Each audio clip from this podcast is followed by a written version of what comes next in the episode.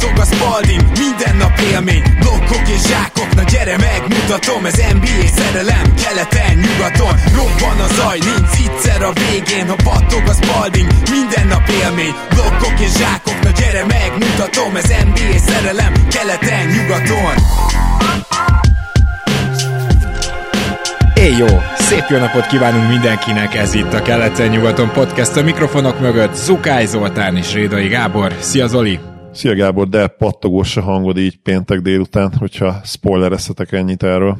Igen, szerintem nyugodtan, bár lehet, hogy csak vasárnap hallgatják meg a kedves hallgatók, de ha szerencsénk van, akkor szombaton. Minden esetre ezt a témát azért már egy ideje, hát így gyúrjuk, tehát úgy volt, hogy talán előző pénteken, az volt az első, amikor kitűztük. Úgyhogy igazából már alig vártam, hogy beszéljek kicsit olyan játékosokról, és te is ezt teszed majd, akik hát nincsenek éppen előtérben, de azt várjuk, hogy ebben a szezonban majd azért így bekerülnek a körforgásba. Értem ez alatt, hogy ugye most nem a most improved player esélyesekről fogunk beszélni, hanem talán annak a listának, nem tudom, 15-től 45. helyén lévő játékosokból válogatunk, olyan játékosokat keresünk, akik idén rotációba kerülhetnek, feltűnhetnek, meglepetést okozhatnak számunkra, úgyhogy egy gyakorlatilag visszatérő adás, mert tavaly ezt nem csináltuk meg, de az előző években mindig volt egy ilyen kik lesznek a meglepetés emberek adásunk, és hát arra gondoltam, hogy menjünk nagyjából csapatonként, bár több olyan csapat van, ahova valószínűleg egyikünk sem írt föl senkit, nem talált ilyen lehetséges meglepetés játékost, úgyhogy lesz olyan csapat, amit egyszerűen ezért kihagyunk, de ez nem akadályoz meg minket abban, hogy azért végigmenjünk, és akkor talán azt mondanám, hogy kezdjünk is hátulról, ugyanis a Washington Wizardsnál én felírtam valakit, nem tudom, hogy te hoztál le onnan bárkit esetleg. Én a Wizardsból, hát Johnny Davisen gondolkodtam, ugye,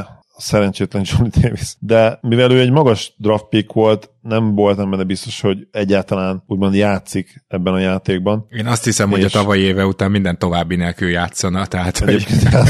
lehet, igen, a tavalyi éve után. Meg ha nagyon őszinte akarok lenni, ugye már van egy kétmérkőzéses mintánk az új szezonban is, és hát nem úgy néz ki a csávó, mint aki nagyon-nagyon sokat fejlődött. Úgyhogy. Hát bár nem. Eddig a dobós százaléka egész jók egyébként, de ugye összesen játszott, vagyis hát átlagolt ugye 13 percet eddig két meccsen, szóval hát ja, úgyhogy végül a Wizardsban nem írtam fel senkit, viszont ha nagyon tippelnem kéne, akkor vagy Delon Wrightot, vagy Kispertet írtad fel? Nem. Kispert én azt gondolom, hogy itt nagyot kéne ugrania, hogy itt valahogy meglepetést okozzon. Delon Wright pedig egy szolid játékos, nem fog ő már meglepetést okozni, hanem Omorúit írtam föl. És hát ennek a jó oka az, hogy ez a 6-6 magas srác, ez jelenleg, ha Muscala éppen nincs, már pedig azt tudjuk, hogy Muscala nem mindig van, akkor centert játszik, meg négyest, és teszi ezt elég jól, és már triplát is eldobált. Egy fiatal emberről van szó, akinek szerintem ez egy ilyen égből küldött szezon, mert hogyha ő itt be tud kerülni a rotációba, és ez megtörténhet abban a pillanatban, hogy a Washington elkezdi kevésbé játszatni a veteránjait, vagy esetleg elcserélni, akkor én szerintem ő most kiharcolhatja magának a helyét az NBA-ben. Egyébként pedig egy ilyen nagyon jó energy guy-t képzeljetek el, kedves hallgatók, aki a 6-6 ellenére tényleg magasabban játszik, mert nem csak hosszú kezei vannak, hanem baromi erős is, és gyakorlatilag emellé egyáltalán nem elveszett feltétlenül a dobása sem. Úgyhogy szerintem egy érdekes prospekt, tényleg így a rotáció széléről, de én figyelni fogom az idei évben. Na, életemben nem hallottam róla, pedig egyébként szégyelemben van, de néztem már idén Wizards meccset, hogy miért ezt ne kérdezi senki, valószínűleg Danny miatt. 26 éves fiatal emberünk, úgyhogy igen, nem a legfiatalabb, viszont tényleg egészen jók a statjai eddig, mondjuk csak garbage time-ba játszotta, hogy nézem, ilyen 8-12 és 8 perc, bár ugye csak garbage time-ba játszott, akkor erre nyilván lehet mondani, hogy a Wizards eddig összes meccse az elejétől végig garbage time volt. Igen. Jól van, akkor menjünk is szerintem tovább. A következő csapatunk a Utah Jazz lesz. Innen hoztál le bárkit, aki szerinted valahogy be tud robbanni? Fontecchiót felírtam magamnak, de hát nyilván ő csak ilyen remény. És ugye a remény hal meg utoljára. Igen. Ez az, amiért a Jazzhez végül senkit nem írtam fel, mert Fontecchio lett volna az, aki idén esetleg berobbanhat, csak már megint nem úgy indul ez a szezon kezdet, nincs benne az aktív rotációba konkrétan. Nincs, és a Jazz ugye eléggé ilyen furcsa felemás csapat lesz megint legalább az első pár hónapban, ami ugye Markkanennek is köszönhető, aki viszont megint zseniálisan kezdte ezt az évet is. Tavalyhoz hasonlóan. Igen, igazából Fontecchionak akkor lehet itt szerepe, hogyha a Jazz kicsit tágabb rotációval játszana, mert azt mondanám, hogy 10. rotáció tagnak éppen beférne, csak 9-et használ jelenleg Hardy, úgy aktívan 9 játékost. Amúgy ez az egész szezon kezdetre már el akartam mondani, hogy az nagyon érdekes, hogy hát a csapatok olyan szempontból eléggé belecsaptak a lecsóba, hogy 8-as, 9-es rotációk vannak szinte mindenhol, tehát nem az van, hogy az elején 12-es, 11-es, és akkor abból szűkítünk, hanem van egy előfeltételezésünk, hogy hát ez fog működni, ez a 8-9 ember, és hogyha ezen kell változtatni, akkor változtatunk, ami engem egy kicsit meglepett, de itt látszik az, hogy ez egy olyan alapszakasz, aminek gyakorlatilag minden csapat, a Wizards és a Portland kivételével talán úgy indul neki, hogy jó akar lenni, és számítanak a meccsek. Úgy érzik az edzők is, úgy érzik a játékosok is, úgyhogy hatalmas harc van egyébként sok helyen a csapatba kerülésére, és pont ebbe a harcba ma nagyon bele tudunk nézni, hogyha így végigmegyünk ezeken a játékosokon, akik közül a következő a Toronto Raptorsból, és akkor itt gyorsan hát le is lőném a poént, hogy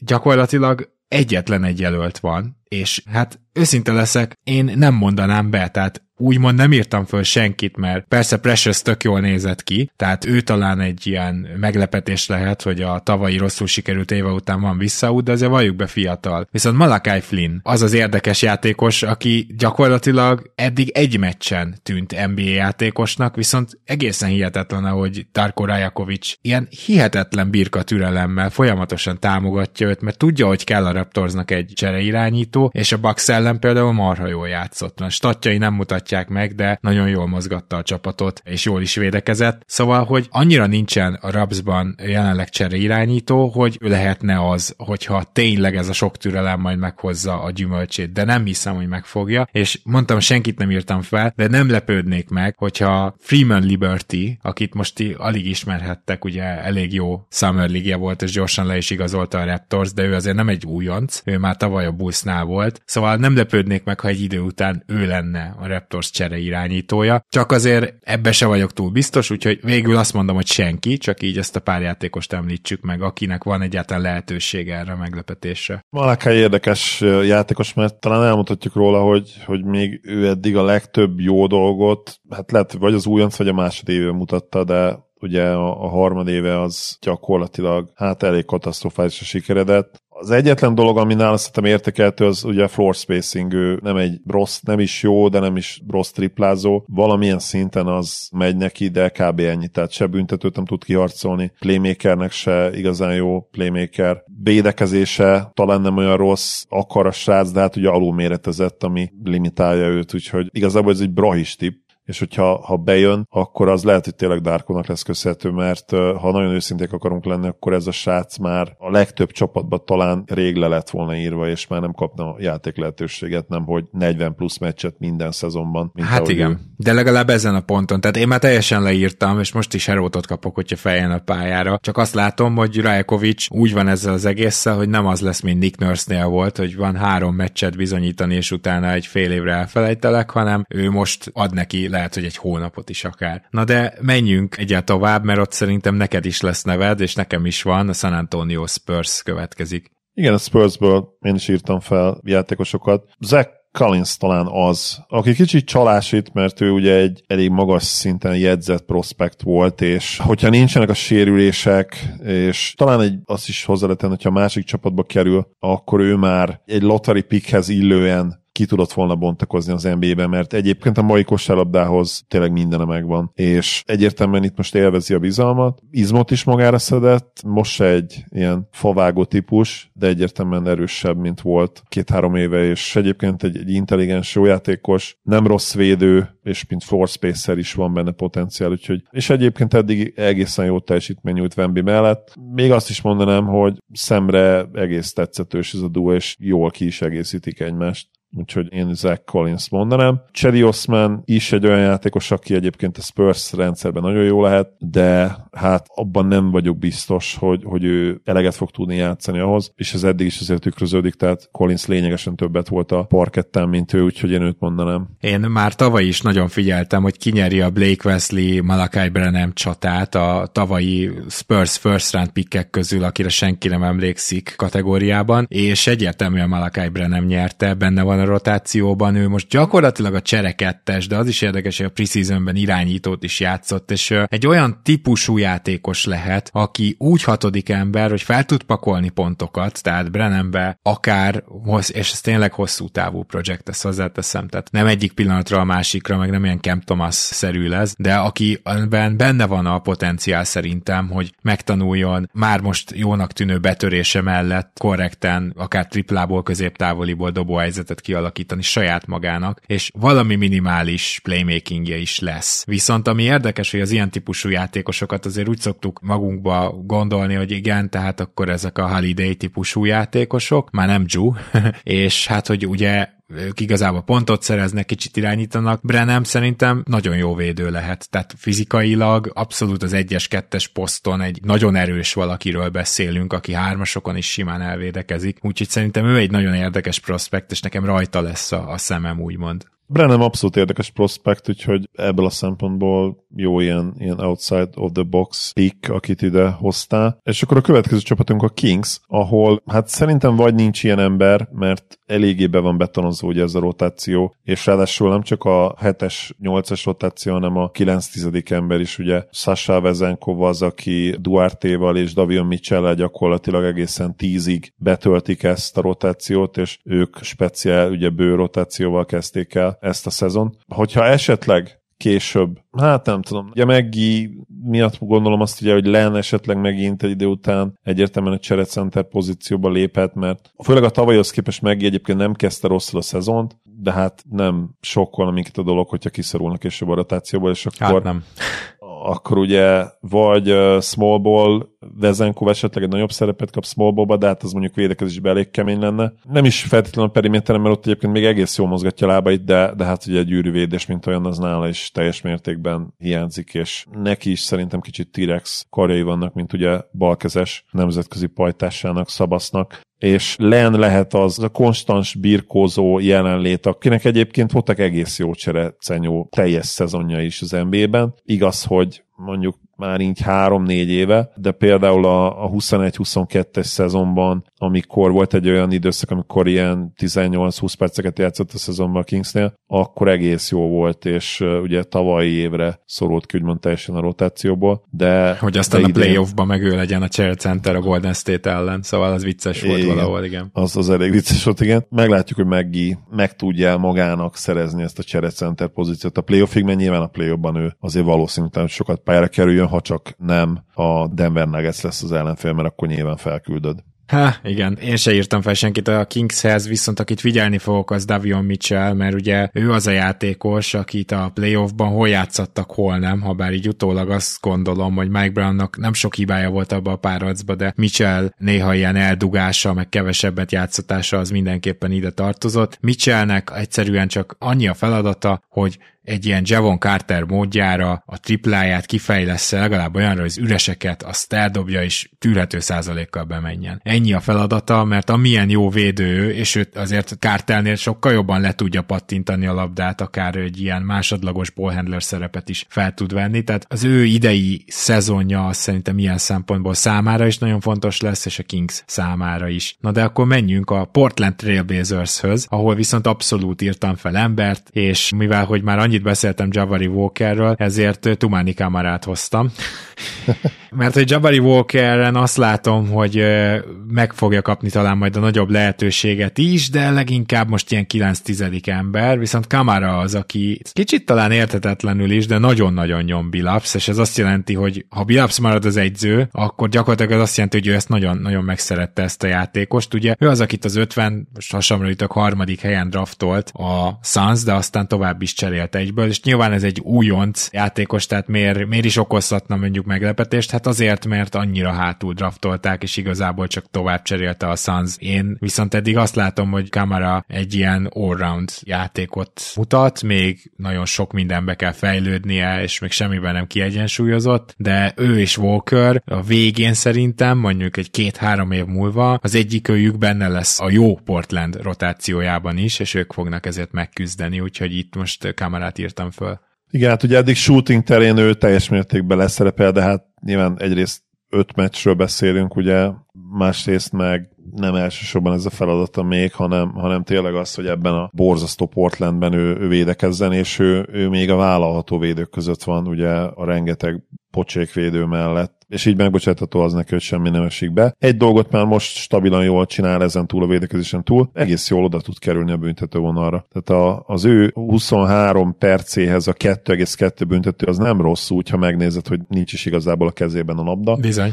Úgyhogy ez ebből a szempontból nem rossz. Én, aki nyilván gondolkodtam a Portlanden, és viccesen be akartam mondani, hogy korán van-e még ahhoz, hogy Scootot mondjuk ide, mint olyan rossz játékos, akinek breakout éve lehet, de az erős lenne 5 mérkőzés után, majd nyilván az újoncadásunkban azért beszélgetünk róla, és hát nagyon össze kell kapnia magát, mert hogyha holnap vennénk fel azt az adást, akkor nem sok jót tudnánk eddig mondani róla, nyilvánvalóan kicsi minta alapján, de hát eddig borzasztóan néz ki a pálya mindkét oldalán. Sőt, és a rossz dobásai és dobóformája ellenére igazából védekezésben még rosszabbul néz ki, mint támadásban, ami sokkal aggasztóbb szerintem. Igen. Viszont, ha már így említjük, nyilván Shaedon Sharpe, nem hoztam egy Shaedon Sharpe szintű tehetséget erre a listára, de ő viszont nagyon-nagyon jól kezdte a szezon. Támadásban itt is ki kell hangsúlyozni, és alig várom azt, hogy még több labdát kapjon, még nagyobb usage-el, akár még több játékidővel játszom, bár ugye eddig 37 percet átlagolt, tehát hát az azért mondjuk az maradni is fog, mert ma senki nem játszik igazából 38 perc felett, úgyhogy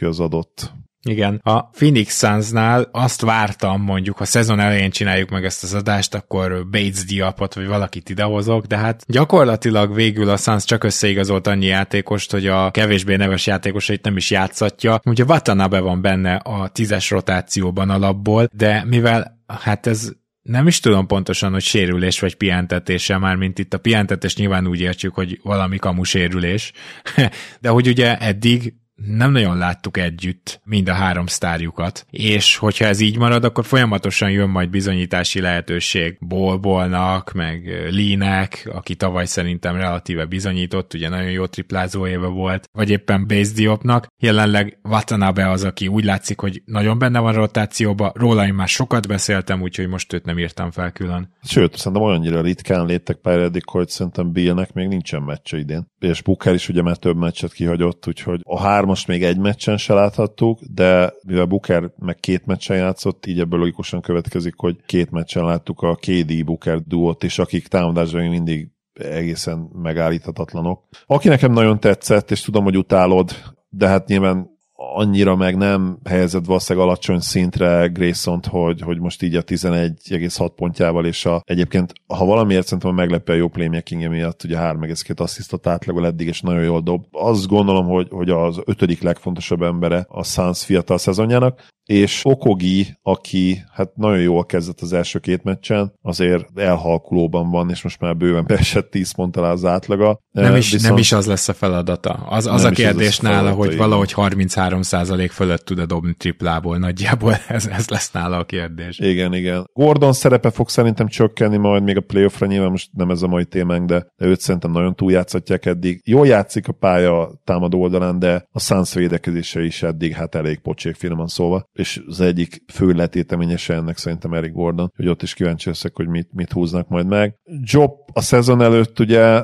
vártuk, és lehetne mondani még mindig, már csak ennek fényében is ugye, hogy egy idő után azért kell több olyan játékos találni majd a Sunsnak, akik jók védekezésben, mert a jelenlegi perc megosztás, eloszlás szerintem nem fog egyszerűen működni. Hát igen, Eric Gordon tudod, egyszerűen nem játszik 30 perceket. Igen, ez a baj, hogy Eric Gordont még egy 30 sok évesen is úgy hozták, hogy ő jó védő volt az elmúlt években. És hogyha idén ezt nem tudja hozni, ha elkövetkezik nála ez a visszaesés, akkor azért ott az a Sunsnak baj lehet. Tehát... Igen, nem volt pocsékvédő az elmúlt években, jónak azért én nem nevezném már az elmúlt évek fényében sem. Szerint... akkor azt mondom, hogy pályán tartható volt bőven. Abszolút, tehát igazából a Rockets-ben még pluszos védő is volt szerintem. Igen. És utána kezdett el az átfordulni. Ami érthető is egyébként, mert ő azért egy elég sok sérülésebb ballódó játékos volt.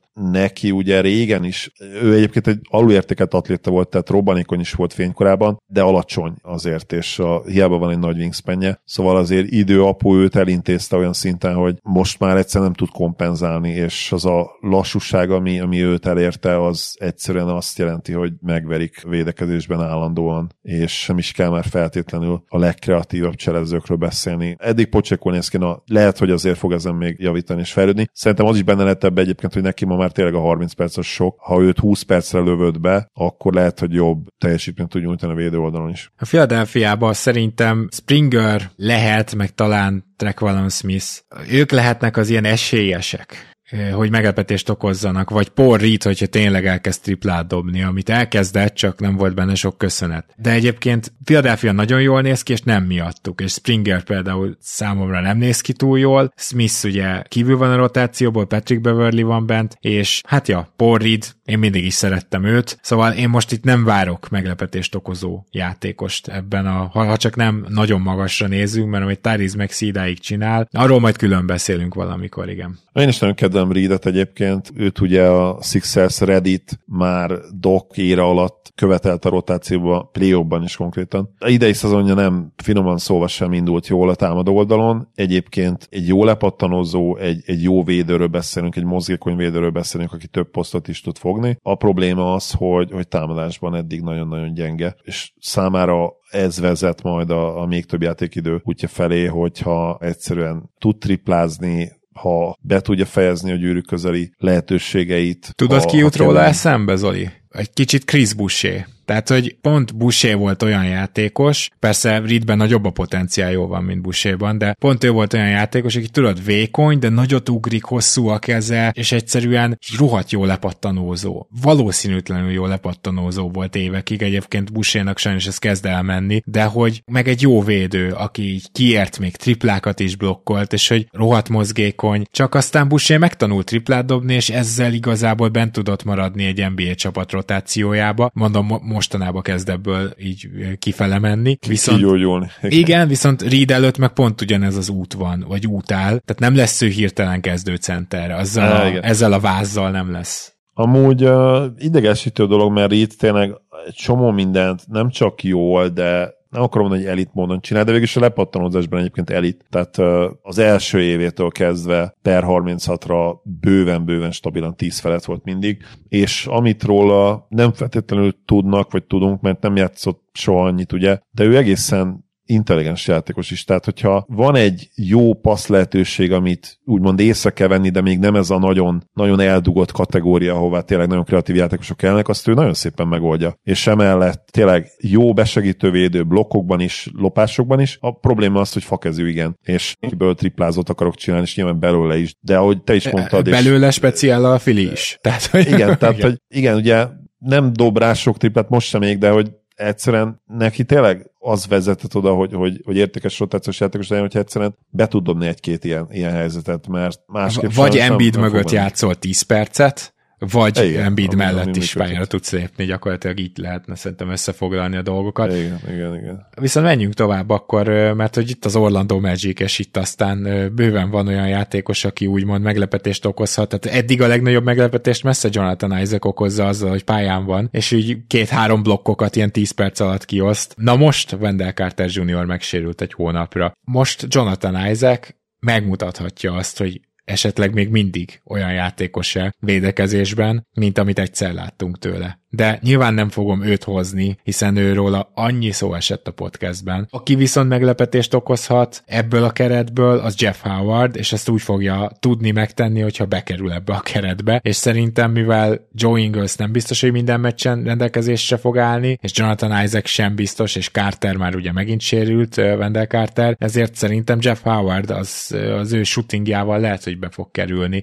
Viszont azért nem ráfogadnék, hogy ilyen hú de nagy meglepetést okoz. Hát azt is hozzá kell tennem, hogy nem írtam fel végül az ő nevét, csak sokan jelölt. Igen, nyilván egy Cole Anthony-t se lehet itt felírni, mert egy Cole Anthony volt már azon a szinten, hogy egy tök stabil, bőven 20 perc feletti rotációs játékos. És ő jól is néz ki nagyon idén eddig. És ő jól is néz ki idén, igen. Tehát őt úgymond, ő már nem az a kategória, aki úgy meglepetésnek számít, neki ahhoz nyilván nagyon jónak kéne lenni. Itt a A wrestli srácoknak a problémája, ugye itt tényleg beszéltünk, akár egyébként Isaacről is, aki 17 milliót keres, ami nagyon durva, úgyhogy ha ő még szeretne az NBA-be bármit csinálni, akkor ebbe az egy hónapban neki konkrétan dominálnia kell. Én a személyiségi miatt már őt elengedtem, mint impact játékos, nyilván is a sérülései miatt is, tehát az a kettő együtt az nagyon erős kombináció. Szóval a Magicnek most jelen pillanatban az a illetve a Magic kiegészítő embereinek olyan kiegészítő emberek, akik kitörhetnek, és most még nem játszanak sokat, az a probléma, hogy a Magic idén tényleg nagyon úgy néz ki, hogy a fejébe vette, hogy minimum ilyen 40 meccset nyernek. Kompetitív volt eddig az összes meccsük, és ugye 3-2-re állnak, de a mérlegüknél szerintem picit többet is mutattak. Banchero eddig kifejezetten gyengén játszik.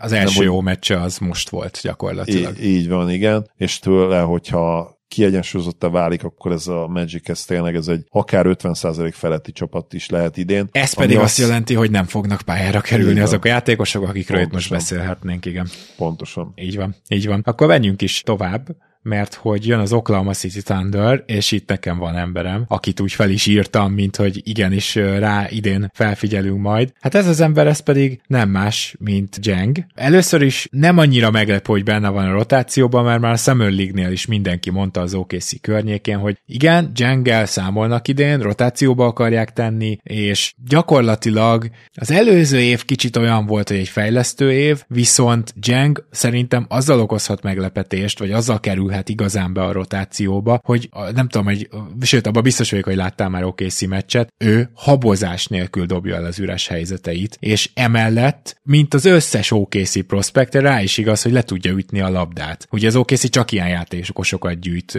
és tényleg ennek is rendelik alá a szisztemet, mindent, tehát olyan rendszert épít ki a Degno, ahol gyakorlatilag ez, hogy mindenki be tud törni, ezt használják folyamatosan, és ezért van az, hogy a Keleten-nyugaton nem áll meg az idő, vagy valami ilyesmi díjat, ahol az újdonságokat díjazzuk, azt hiszem, hogy valamelyik évben oda is adtam ezért Degnónak, és Jeng is beillik ide, és én azt gondolom, hogy idén ő, ha nem is robbanthat, de egy olyan relatíve jól védekező, akár 3&D-nek tekinthető játékos kerülhet be a Thunder rotációjába, aki a jövő Thunderének egy nagyon fontos minimum cserejátékosa lesz. Én ugye hatalmas Jeng imádó voltam a 22-es DAF környékén, mert igen. Tehát olyan, akiről üvölt, hogy ez egy olyan prospekt, akit meg kell nézned, és akár parkoltatnod is a kispadon egy-két évig, ha arról van szó. Ami most úgy néz ki, hogy történik, hogy ő az új Pokusevski abból a szempontból, hogy szegény Pokutnak így 2 év után ugye, hát most már elvették a belépőkártyáját, és Dieng lehet abban a szerepben, amiben Poku volt, hogy relatíve bátran játszhat, és megpróbált olyan dolgokat. Hozzáteszem, hogy Jengnek nem lesz ennyire jó helyzete azért, mert ugye idén az OKC már egy, hát ilyen 42-43 győzelem környékére jósolt csapat minimum, tehát sokkal... Mi viszont mind a ketten jóval feljebb jósoltuk, ezt is tegyük hozzá. Igen, hát azért is fogalmaztam, hogy a minimum, és egyszerűen ebben nem fog beleférni ugye Ousmane Dieng gyenge játéka sokáig, tehát nem játszott egyébként eddig rosszul, a Detroit ellen most kifejezetten jó volt, jól mozgott, volt egy nagyon szép passza is 4x4 a mezőnyből. A Denver ellen borzasztó volt, de nyilván ott az egész csapatnak nem ment, és az önmagában fegyvertény, hogy ott majdnem 20 percet tudott játszani. Nyilván abban is benne volt, hogy ugye garbage time-ba is feljött. Azt nem tudom, hogy amikor visszatér majd Jalen, akkor mi lesz ezzel a 15 perc körüli játékidővel, mert valószínűleg az lesz, hogy eltűnik majd. Nem vagyok ám ebben teljesen biztos, mert én szerintem Jalen Williams a cserecenter posztját fogja Sartól átvenni. Hát az biztos, de szerintem Jalen Williams többet fog játszani egyrészt, másrészt meg szerintem ő fog időnként kezdeni is, tehát mindenféle verziót el tudok képzelni, és nagyon meglátjuk. Nyilván Micić szerepe is még kicsit kérdéses, nekem az rohadtul nagy meglepetés eddig. Nem tudom, hogy sérült Micić, vagy... Nem, egyszerűen készonval azt előbb játszatják, és Micić akkor kerül pályára, hogyha van ott az alsó posztokon, van rotációban valaki, aki kiüli a meccset. Tehát nagyjából itt tudnám összefoglalni. Hát azt nagyon sajnálom. Nagyon fura egyébként, hogy egy Micić-et így hoznak ide az NBA-be, hogy nem, meg hogy ő is átjön, hogy de hát nyilván a pénz miatt jött át, és akkor ezek szerint nem garantálták neki a rotációt. Én biztos vagyok benne, hogy nem csak a pénz miatt jött át, mert azért ő nem kapott annyit, hogy az most akkora különbség legyen, ő Európában sztárgázsit kapott, ami majdnem ennyi, mint amennyit ő most kap nem, az NBA-ben. Nem, utóbbi években nem néztem meg, azt tudom, hogy feljebb mentek, ami egész Mirotić történet óta feljebb mentek Európába is a bérek, de meg folyamatosan nőnek a bérek, de hát mennyit kapott ő OKC-nél? 8 körül? Mindjárt megnézem neked, de valami hasonló rémlik. Tehát igen, 7,7. Én azt gondolom, hogy egy olyan, ennek a felét valószínűleg ő megkereste. A felét biztos, de igen, tehát hogy mindenesetre számomra nagyon fura, mert azt még értem, hogy egy Fontecchionak nem ígérik meg a kezdő státuszt, és, vagy legalább a rotációt is mondjuk a 20 percet, de az, hogy egy Micićnek nem ígérik meg a 20 percet meccsenként, az számomra nagyon fura, és lehet, hogy nem is változni is fog. Hát persze, nyilván fog ez változni, de ettől függetlenül számomra ez fura, hogy így kezdődött az idén. Na mindegy. Menjünk a New York Knicksre akkor. Gyorsan jelezném, hogy abszolút nem írtam fel senkit, teljesen be van betonozva szinte ez a rotáció, és nem látok olyan játékost, aki idén betör. A legviccesebb az lenne, hogyha itt Evan Fournier-t bemondanám, mert ő neki van némi reménye, hogy 10. emberként újra pályára kerüljön, de lehetséges az is, hogy ez csak azért történik, hogy időnként időről időre azért berakja őt Tibs, hogyha eljön a csere határidő, és a New York egy nagyobbat cserél, akkor ne egy teljesen csak és kizárólag beilleszthető szerződésként nézzenek rá. A Knicksnél nincs senki ilyen gyakorlatilag, tehát a tényleg csak sérülés, ugye megvan tényleg egy olyan szinten van bebetonozva egy 9-es rotáció, hogy gyakorlatilag mindenki Hartenstein-t lesz, amit a 20 perc, bőven 20 perc felett van ebben a rotációban, és mindenki alattuk bőven 10 perc alatt van, tehát semmilyen átmeneti játékos nincs itt. Ugye Miles McBride jön a 6 perces játék idejével, mint a legtöbbet játszó olyan játékos, aki nincsen a rotációban, szóval Tibbs gonna Tibbs, ahogy mondani szoktuk, ez Thibodeau, és mondjuk hozzáteszem, hogy teljes mértékben lehet érteni, mert ha megnézed ezt a rostert, akkor tényleg kit játszos ezt a 9 játékos természetesen is ennyi. Újabb olyan csapat következik, akinél nem írtam fel senkit, és el is mondom miért, mert most ha ránézel a New Orleans Pelicansnak a rotációra, akkor ordít, hogy na Kyle Lewis-nak ez lehet az éve, Matt Ryan játszik. Abban a pillanatban, hogy José Alvarado és Trey Murphy visszatér, ez a két játékos nem játszik. Egyébként Matt Ryan teljesen legit Duncan Robinsonnak néz ki eddig, szóval hogy az a csávó tényleg tud dobni, és egyébként egy viszonylag képzett kosaras, nem olyan tragikus védő, szóval, hogy így okésan néz ki, de hát nyilván, ha Trey Murphy megérkezik, akkor ez teljesen mindegy, hogy nézel ki, úgyhogy ezért nem írtam fel itt senkit gyakorlatilag. Itt ugye az általunk évek óta várt Jonas csere lehetne az, vagy lehet az, ami esetleg átírja majd ezt, de az a baj Jonasszal is, hogy nincs akkora csere értéke, hogy csak azért elcseréld, mert esetleg nem hiszel benne, ők nyilván jobban hisznek benne, mint mi. Ja, és itt is egyébként adott a rotáció abszolút. Még Dyson Daniels-en gondolkodtam, hogy amint potenciális breakout játékos, de az ő szerepe meg egyszerűen nem olyan lesz még, ugye, és a támadó játékos sem feltétlenül fejlődik olyan szinten, ami ezt úgymond lehetővé tenni neki, de hát ugye ez a második szezonja, szóval meglátjuk. Kicsit csalódás nekem idáig Dyson Daniels, több Pelicans meccset is láttam, és azt a védekezést, amit tavaly tudott, azt nem felejtette el, de hogy támadásban gyakorlatilag semmi nem fejlődött. Igen, nulla. Nyilván az egész Pelicans építkezésen nem értek egyet, tehát az én szememet ugye Jonas mellett természetesen McCallum is nagyon-nagyon szúrja, de be mindegy, ez az én egyéni szociális problémám, ráadásul McCallum a maga módján mindig jól játszik, csak nekem ő már egy hatalmas csapdajátékos évek óta. Nikhil Alexander Walker a Minnesotából felírtam, tudom, hogy azért ismerjük, meg kanadai válogatott, meg mi egymás, csak hogy tőle a tavalyi playoff után már egész nyáron kiugró évet vártam, és azért is vagyok magamban valamennyire biztos, amennyire ebbe az lehet az ember, mert szerintem Mike Conley azért nem fog 82 meccset játszani. És abban a pillanatban, hogy nincs Conley, abban a pillanatban Nikhil Alexander Walker 35 perces játékos lesz a Minnesotában. Nagyon kíváncsi vagyok, hogy mit látunk tőle idén. Mondom, a tavalyi rájátszásban, ahogy ő Jamal Murray-t fogta, és ahogy egyáltalán játszott, abban én azt láttam, hogy ez egy jó playoff csapatnak az abszolút rotáció játékosa, és azért ezt az előző években rohadtul nem mondhattad el róla, hanem ilyen össze-visszadobáló, nem védekező 6. ember volt, valljuk be. Úgyhogy én őt fogom figyelni mondjuk így ebbe az idénybe. Nikhil szerintem jó pick abból a szempontból, ugye, hogy az idei szezon sem feltétlenül úgy kezdte, hogy akkor ide nekem az oroszlánt is. Már csak ezért is tetszik nekem ez a pick eddig, mert Ugye ilyen 20 perc körül átlagol, de támadásba kb. Még semmit nem mutatott. Ami a Minnesota-t illeti, nekem továbbra is kicsit ilyen kiegyensúlyozatlan roster, viszont amikor elkopják a fonalat, akkor tényleg ilyen contendőrnek néznek ki. Most a Denvert azt olyan szinten nagyon verték. De figyelj már, hogy... a Denver szerintem két csapatot akar majd elkerülni a rájátszásba, a Grizzlies-t és főleg a Minnesota-t, és egyszerűen ez a két csapatnak a védekezése ellenük az nem fekszik, de lehet, hogy egyik csapat se jut be, vagy a Grizzlies most úgy néz, hogy be se jut, szóval ez nem egy nagy veszély, de igen, nagyon, nagyon vicces ez. Ilyen korai ellenfelek közül egyetemen egyetértek, és egyébként nyilván nem fogom azt mondani, hogy a tavalyi ellenfeleik közül a legkeményebb a Wolves volt, mert ugye ott is 4-1 lett, de ott azért volt sok szoros meccs. Tehát a legjobban ők védekezték le a Denvert a rájátszásban is. Lehet, igen, lehet. És ugye azért két kulcsemberük nélkül, ugye, mert Nazri-t sem volt, meg ugye Jaden McNally-t sem.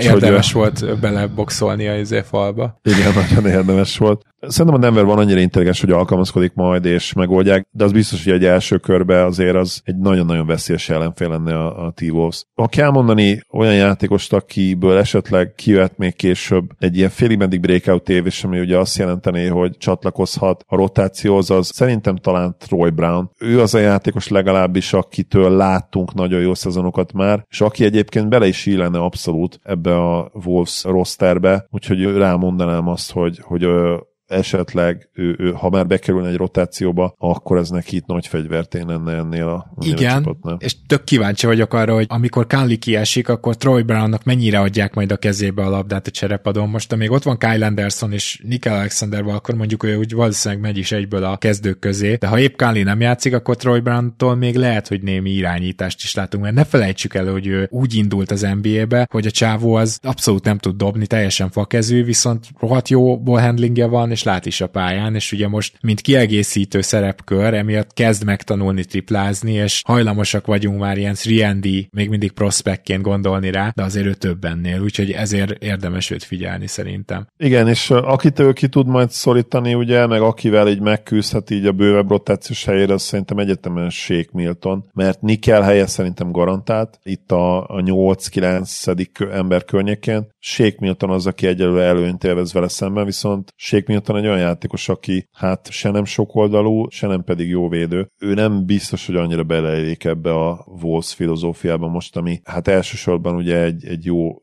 védekezésből indul, és abból szeretne indulni. Milton ennek nem feltétlenül a legjobb eszköze. Ahogy telik az idő, lassan úgy érzem, hogy még két csapat, eljutunk 15-ig, és aztán jövő pénteken folytatjuk, mert elég hosszúra nyúlik az adásunk, de a következő gárdánk az nem más, mint a Milwaukee Bucks, és a Milwaukee Bucksból én azért nem írtam fel senkit, mert Beauchamp, aki szerintem tök szarul néz ki, tehát hogy benne van a rotációban, tök jó, tényleg egy kicsit most már kezd látszani, hogy jó védő lesz, de egyelőre nem igazán látom azt, hogy mi lesz az igazi hozzáadott értéke, pedig neki majd playoff rotációba kell lenni. Szóval nagyon kíváncsi leszek, ugye ő egy olyan rookie, aki tavaly alig játszott, és talán kicsit meg is feledkeztünk róla. Neki van esélye ezen a listán, de úgy egyébként, mondom, eddig nem nagyon vagyok róla lenyűgözve, pedig 3 mérkőzését is láttam már a Bucksnak. Én is láttam 3 meccsüket, és nyilván én sem vagyok Beauchamptől elájulva, de annyira borzasztó a Lillard-Beasley duónak a védekezése. Muszáj lesz. Egyszerűen, tehát nincs, ugye ezt írtam Gibelszki Marci barátunknak is egy chatten, hogy mit csináljon az edző. Hát, hogy mit csináljon Griffin, akiről egyébként szintén beszéltünk majd, mert elképesztő baromságokat csinál eddig. Tehát az, hogy odaadja például egy Porternek a kezébe a labdát, hogy vidd fel, meg szervezzél fast breakbe, tehát micsoda, tehát hogyan engedsz ilyeneket? Én értem, hogy a játékosokat... Portisra gondolsz, de igen, értjük. Portisra gondoltam, természetesen igen, Portert mondtam, gondolom. Szóval egy vicc, és ugye Dame, Giannis pick and rollt eddig nem nagyon hív sokat, meg Dame-et off-ból játszatja, ami nem értem, hogy miért, tehát nagyon sokat játszik eddig off-ból. Persze nem akarod, hogy bele szántsa magát a parkettába már novemberbe, de hát basszus. Hát a Bucksról majd beszélnünk kell mindenképpen, mert most azt sem tudom teljesen követni, hogy mi alapján pihentetik ennyire Middletont, már csak azért is, mert a Bucks elitnek nézett ki, amikor Middleton is a pályán volt, tehát akkor hirtelen olyan szintet lépnek, mint az állat. És illetve Brook Lopez se nézett ki még soha ennyire rosszul védekezésben. Logikusan rámondhatnánk ugye, hogy persze, hát hirtelen ugye Dame Lillard és Malik Beasley személyében ott van a liga két egyik legrosszabb védője, ugye az irányító és a dobóátvéd poszton, de nem biztos, hogy ezt ilyen egyszerűen el lehet intézni, tehát majd beszélünk erről, tényleg ez megér egy külön adást is talán, amikor jönnek a szenvedő nagy csapatok eddig. Hát, vagy hát azért a pánikgombadásunk már nincs messze. Pánikgombadásunk nincs messze, így van. Úgyhogy lehet, hogy ott ez téma lesz. Jó, akkor viszont a mai utolsó csapatunkra térjünk rá, ami a Miami Heat együttese, és itt rengeteg jelölt van, és fel is írtam közülük párat, de akit így jelölnék, hogy tartsátok rajta a szemeteket, az számomra is hatalmas meglepetésre Drew Smith, aki most Josh Richardson távol létében, de Josh Richardson se igazán irányító, az ezt tegyük hozzá, pályára kerül, és nagyon-nagyon kultúráltan játszik. Tehát, hogyha van következő Gabe Vincent, mert a következő Max Strust még abszolút nem látom, de a következő Gabe Vincent az lehet, hogy Drew Smith lesz. Aztán most lehet, hogy valami olyasmit mondtam be, ugye azt hiszem ráadásul 2-way játékosról beszélünk, lehet, hogy valami olyasmit mondtam most be, aki gyakorlatilag eltűnik, amikor mindenki egészséges, és nem lesz benne a rotációba, tehát ez is benne van a pakliban, de nekem eddig ő keltette fel a figyelmemet, és nem Highsmith, és nem Orlando Robinson, és nem Cole Swider. Hát igen, Cole Swider nehezen is keltette volna fel a figyelmet, mert eddig ugye alig játszott talán pár percet. Messze már a pre-season, maradhatunk annyiban, igen. Igen. A Heat a másik szereplője lesz valószínűleg a pánik gombos adásunknak. Én mindig azt mondom, hogy a legvalószínűbb játékos erre a szerepre az Haywood Highsmith, akit nagyon-nagyon dicsértek egész nyár alatt a Heat drukkerek, meg a vezetőség, és azt hiszem Spoelstra is nyilatkozott róla valami jót, hogy egy nagyon jó védő. De ha belegondolsz, ezt, hogy jó védő, ezt tavaly a döntőben is konkrétan megmutatta, tehát ő azért igen, ott is pályára került ezzel. Ott is pályára került, és volt egy nagyon jó meccs, és utána utólag nyilván könnyű okoskodni, itt is mondhatjuk azt, hogy érthetetlen módon utána eltemette őt Spoelstra. De ott lekergette a Denver a pályáról, mert tudod, rádobott 3 üres triplát, mind a 3 kimaradt a következő meccsen. Hát igen, persze, de attól még nem biztos, hogy le kellett volna menni olyan hamar, tehát, de mindegy nyilván. Egyetértek, csak mondom, hogy mi történt, de egyetértek. Igen, abszolút. Hát aki talán többet játszhat, mint a tavalyi Jovic, az Jacquez Junior, mert amilyen gyengedik ez a hét, egyszerűen belőle nagyon gyorsan kell valamit csinálni, és eddig ő is nyilvánvalóan borzasztóan nézett ki, egyébként már kezdett is 2 meccsen. Ahhoz képest nem nézett ki annyira borzasztóan szerintem. Csak azt akarom mondani Hajmiák ezzel kapcsolatban, hogy fogalmam sincs gyakorlatilag milyen játékos ő, mert már fogalma se volt senkinek akkor sem, amikor ledraftolták, és hogy ez kicsit igaz, igen. Ezért nehéz őt beazonosítani, de amúgy mutat jó dolgokat, tehát például, amivel eléggé megcáfolja az előzetes hiedelmeket, hogy ő majd nem lesz olyan poszt, ahol tud védekezni. Szerintem van olyan poszt, ahol tud védekezni. Itt ez a 3-4-es pozíció, hát nem lesz az évvédője, nem azt mondom, de hogy így nem is védekezésben van mondjuk a Miaminak a problémája, ahogy azt megjósoltuk előre. Nem védekezésben, és ott egyébként tényleg egészen jók. Támadásban van hatalmas probléma eddig, tehát már van egy 90 pontos meccsük, van egy 103 pontos meccsük, amit mondjuk megnyert, meg egy 105 pontos meccsük. Szóval ők nem lesznek sajnos tényleg egy jó támadó csapat, ha csak nem tudnak nagyon gyorsan kinevelni valakit. Hát Jovic pedig nagyon úgy néz ki, hogy nem áll még készen erre a szerepre. Nem is teljesen egészséges sajnos, úgyhogy... És nem is hiszem, hogy tőle vártuk azt, hogy támadásban bármit is emel ezen a csapaton, szóval, hogy... Hát mondjuk igen, de hogyha mondjuk nem tőle vártuk, akkor meg senkitől nem vártuk, hát, mert mástól nem is vártuk senkitől, Zoli. Nem is vártuk senkitől, így van egyébként. Harangozóját elnézve mi legalábbis nem vártuk. Nem, az jogos, úgyhogy igen. Igen, volt, akik várták ettől, meg attól, meg hogy majd itt, nem tudom, Jamal Cain, meg ilyenek, így megérkezik nagyon durván, de nem érkezett meg nagyon durván. Na jó, hát én azt gondolom, hogy akkor most ezt az adást itt félbe tudjuk szakítani, és akkor jövő héten az első adásunk az majd egészen másról szól, de a második adásunkba tudjuk folytatni. Én nagyon szeretek ezekről a peremjátékosokról is legalább évente egyszer beszélgetni, azért is, mert érdekes, hogy akiket figyelünk, hogy bejön-e vagy nem, hogy mennyire tudnak megragadni a rotációba, mennyire kerülnek aztán be playoff rotációba, mert valójában nem beszélünk róluk csak akkor, amikor már oda kerülnek, de minden évben, szinte minden csapatnál van egy ilyen valaki, aki feltűnik, és ez az egyik legizgalmasabb dolog szintén így az NBA alapszakaszban, legalábbis számomra. Zoli, nagyon szépen köszönöm, hogy ma is itt voltál. Örülök, hogy itt lehettem. Szia Gábor, sziasztok! Kedves hallgatók, tartsatok velünk a jövő héten is, ahol beszélgetünk majd a cserepiacról, ez lesz az első adásunk, és egy illusztris vendéget is hívunk természetesen egy másik hazai podcastből, ennyit elárulhatok, nyilván mindenkinek van fogalma arról, hogy ez a valaki vajon milyen színű, és utána pedig folytatjuk majd az ABC szerinti első 15 csapattal ezt a felsorolást, és végignézzük, hogy kik a rotáció szélén küzdő játékosok, akik idén esetleg betörhetnek. Úgyhogy köszönjük szépen, hogy velünk tartotok, azt is, hogyha támogattok minket Patreonon, és jövő héten érkezünk. Sziasztok!